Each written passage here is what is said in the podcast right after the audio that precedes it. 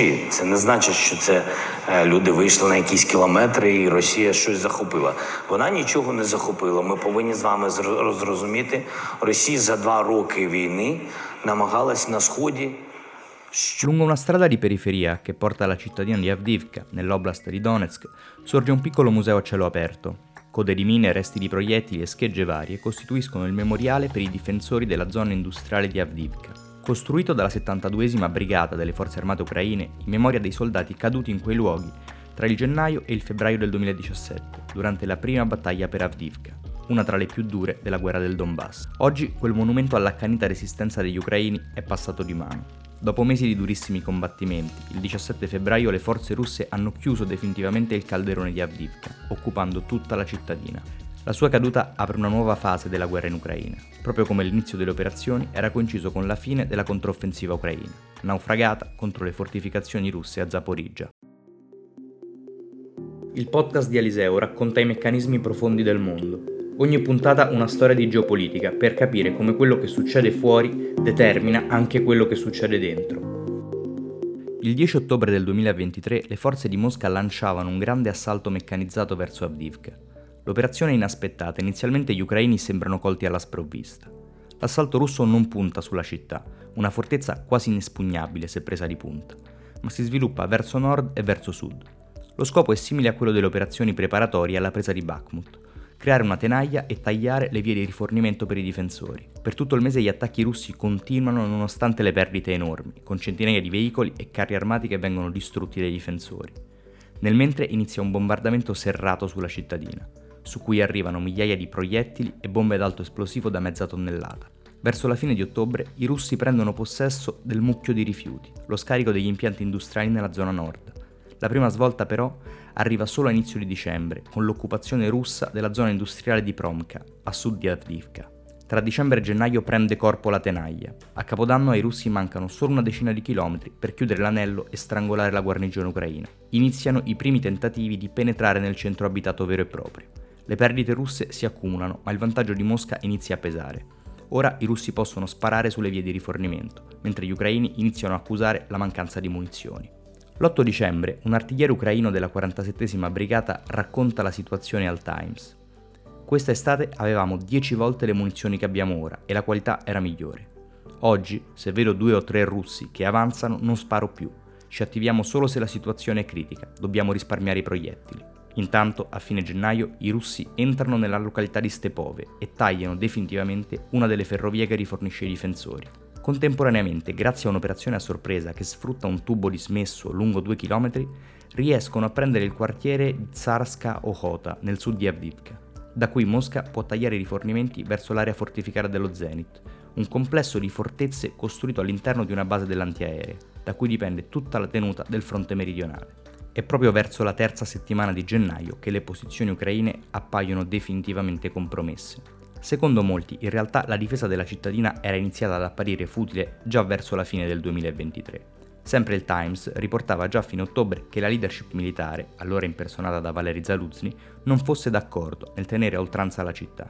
Per Volodymyr Zelensky, tuttavia, l'importanza politica di Avdivka bastava a farne una seconda Bakhmut. Si sarebbe aperta qui quella crepa nel fronte ucraino che mesi dopo, a inizio di febbraio, avrebbe portato alla destituzione del generale, sostituito da Oleksandr Siersky, già capo delle forze di terra.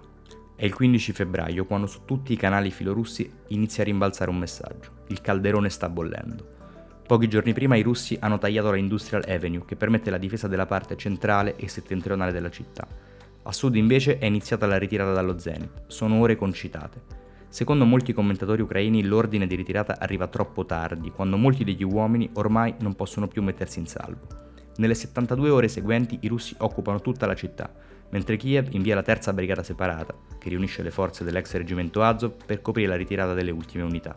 Il 17 febbraio si chiude la battaglia per Avdivka, mentre le forze russe tentano di spingersi verso ovest grazie all'inerzia e alla confusione.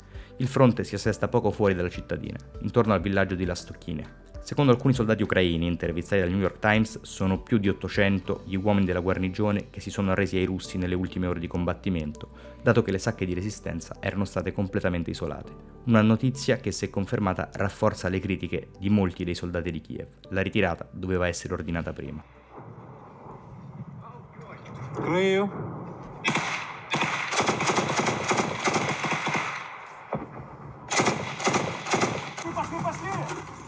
Per occupare Avdivka i russi hanno perso migliaia di uomini.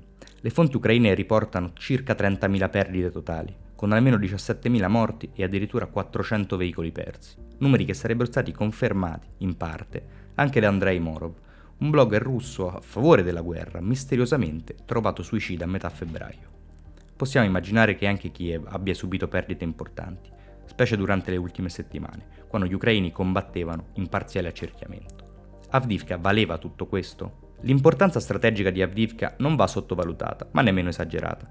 La presa della città proietta i russi di diversi chilometri verso ovest. È probabile che la difesa oltranza abbia però permesso a Kiev di prepararsi, anche se le successive linee di difesa attrezzate sono distanti almeno una decina di chilometri. L'importanza della presa di Avdivka è essenzialmente locale. Ora i russi possono sviluppare le operazioni verso New York e puntare ancora più a nord alla cittadina di Toretsk, su cui si impernia la difesa ucraina nel settore. Soprattutto, però, la fine delle operazioni permette di liberare il grosso contingente che ha partecipato agli assalti e riposizionarlo altrove. In questo momento i russi adottano una pressione diffusa, volta a costringere gli ucraini a disperdere le proprie truppe. Per questo motivo, nei giorni della presa di Avdivka, le forze di Mosca sono tornate a premere con forza anche in altri settori, a partire da Zaporizhia, dove sono avanzati verso Rabotino, e Kupiansk. Spostare altrove qualche decina di migliaia di uomini in questo momento è un asset davvero prezioso. Per la Russia la presa della città serve anche a compattare il fronte. Avdivka sorge a una manciata di chilometri da Donetsk, il capoluogo dell'oblast separatista. Da quando gli ucraini ripresero la cittadina nel 2014, da qui l'artiglieria di Kiev tiene sotto tiro la città, esponendola a una pressione costante. Specie di stretti occidentali, come il Kievsky, erano battuti dagli obici ucraini con regolarità. Allontanando il fronte, la Russia mette parzialmente a riparo la popolazione di Donetsk, che dall'inizio del conflitto aveva chiesto a gran voce di eliminare la minaccia sulla città. Per lo stesso motivo, appena tre giorni dopo la caduta, l'Ucraina ha attaccato Donetsk con una salva di razzi. Razzi e missili hanno gittata per colpire Donetsk e anche alcuni degli obici forniti dall'Occidente, ma ora l'arretramento del fronte complicherà lo sbarramento. Sono sempre questioni simboliche e politiche quelle che hanno forzato la mano di Zelensky per mantenere il più possibile le difese della cittadina. Avdivka è uno dei luoghi dell'anima della guerra nel Donbass. Strappata ai filorussi nel 2014 e difesa nel 2017, negli anni gli ucraini l'avevano trasformata in una fortezza a cielo aperto. La perdita, avvenuta poco dopo la destituzione di Zaluzny e macchiata dalle accuse per una ritirata tardiva, è un duro colpo per il morale delle truppe. Un colpo che arriva mentre da Occidente la promessa di sostegno è sempre più flebile.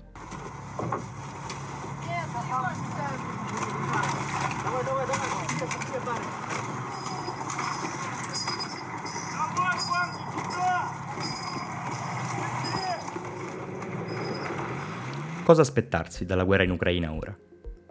Kiev affronta il suo momento più difficile. Deve prevedere dove colpiranno i russi e spostare rapidamente le riserve, mentre scava trincee lungo tutte le direttrici principali. L'iniziativa è passata nelle mani di Mosca, ma se l'Ucraina riuscisse a intercettare per tempo una nuova offensiva russa, avrebbe ancora le carte in regola per arrestarla. A patto che la leadership accetti i consigli dei generali alleati, Secondo l'Occidente, ora l'Ucraina deve concentrarsi sul non perdere altro territorio, usare un approccio hold and build, mettendo da parte nuove offensive almeno per tutto il 2024. È un compito complicato, dato che i russi hanno attivato o riattivato tutte le direttrici del fronte.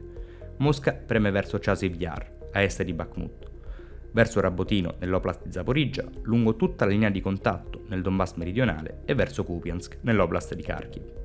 Per entrambi la coperta è corta, chi è in difesa è avvantaggiato perché ha bisogno di meno uomini per tenere il fronte, ma in più la difficoltà di prevedere i movimenti del nemico. La guerra è entrata nel suo terzo anno e il prossimo futuro non promette un raffreddamento delle ostilità. Né russi né ucraini intendono mollare, per motivi diversi. Ad accomunarli il fatto che nessuno dei due ha raggiunto i propri obiettivi strategici, o appare vicino a raggiungerli. Mosca è alla ricerca disperata della sua profondità strategica e per conseguirla deve occupare quantomeno parte dell'oblast di Kharkiv e la totalità di quello di Donetsk. Gli ucraini della sicurezza che la Russia non li molesti più in futuro.